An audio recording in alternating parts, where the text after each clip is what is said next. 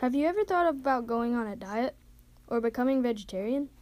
Did you know that 80% of Americans fail to eat the recommended fruits and vegetables? Many of them overeating refined grains and sugar. Imagine waking up on a Saturday and going the whole weekend only eating snacks and desserts and no healthy food, having to wait until Monday to eat a small, healthy breakfast at school. Being hungry is like a never ending cramp in your stomach. 6% of kids in America go through that every day. So, how can we fix this problem? One reason a lot of homes do not have healthy food is because the price to get healthy food is very high. A lot of studies have been done, and most of them say that if healthy food prices went down, the percentage of people who are hungry would go down. Outside of that, Dr. Musin Aldoy thinks that healthy food prices should not go down. She thinks that people should invest in what little healthy food they get instead of lots of unhealthy food. Which brings us to diets. Cooper Whitley has been on a pescatarian diet for eight months. Here's what he has to say about what life is like.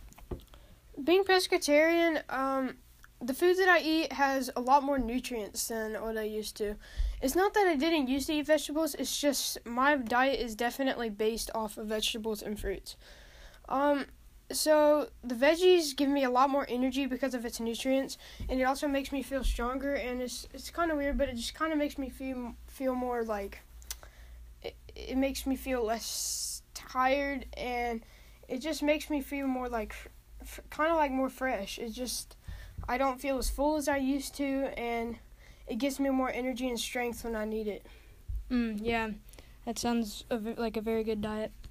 A study was done on whether different diets affect your health in different ways. For the study, a group of Italian researchers recruited 100 overweight but healthy adults with low to moderate cardiovascular risk profiles. Half of the group started on a Mediterranean diet, while the others started a, on a lacto ovo vegetarian diet, which eliminates meat and fish but includes ed- eggs and dairy. After three months, they switched.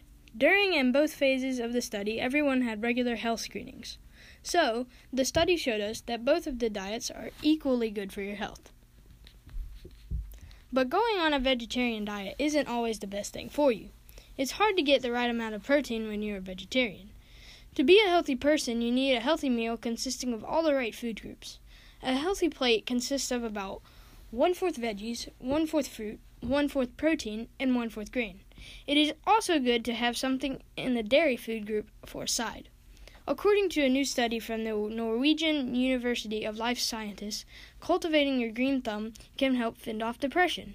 That's because work in any way or form reduces stress and anxiety. Plus, weeding and digging count as exercise, a proven mood booster.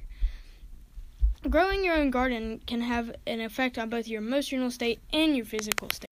Deidre Irving has been growing her own garden for three years in a row now. Here's what she says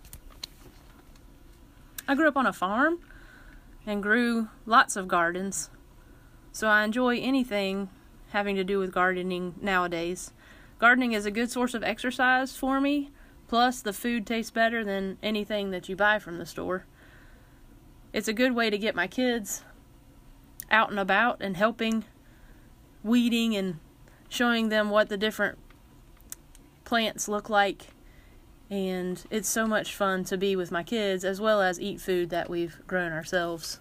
So, as we can see, your eating habits can affect your life in many different ways. There's a lot of different opinions on the perfect diet for a healthy life, but there is really no right or wrong ways to eat healthy.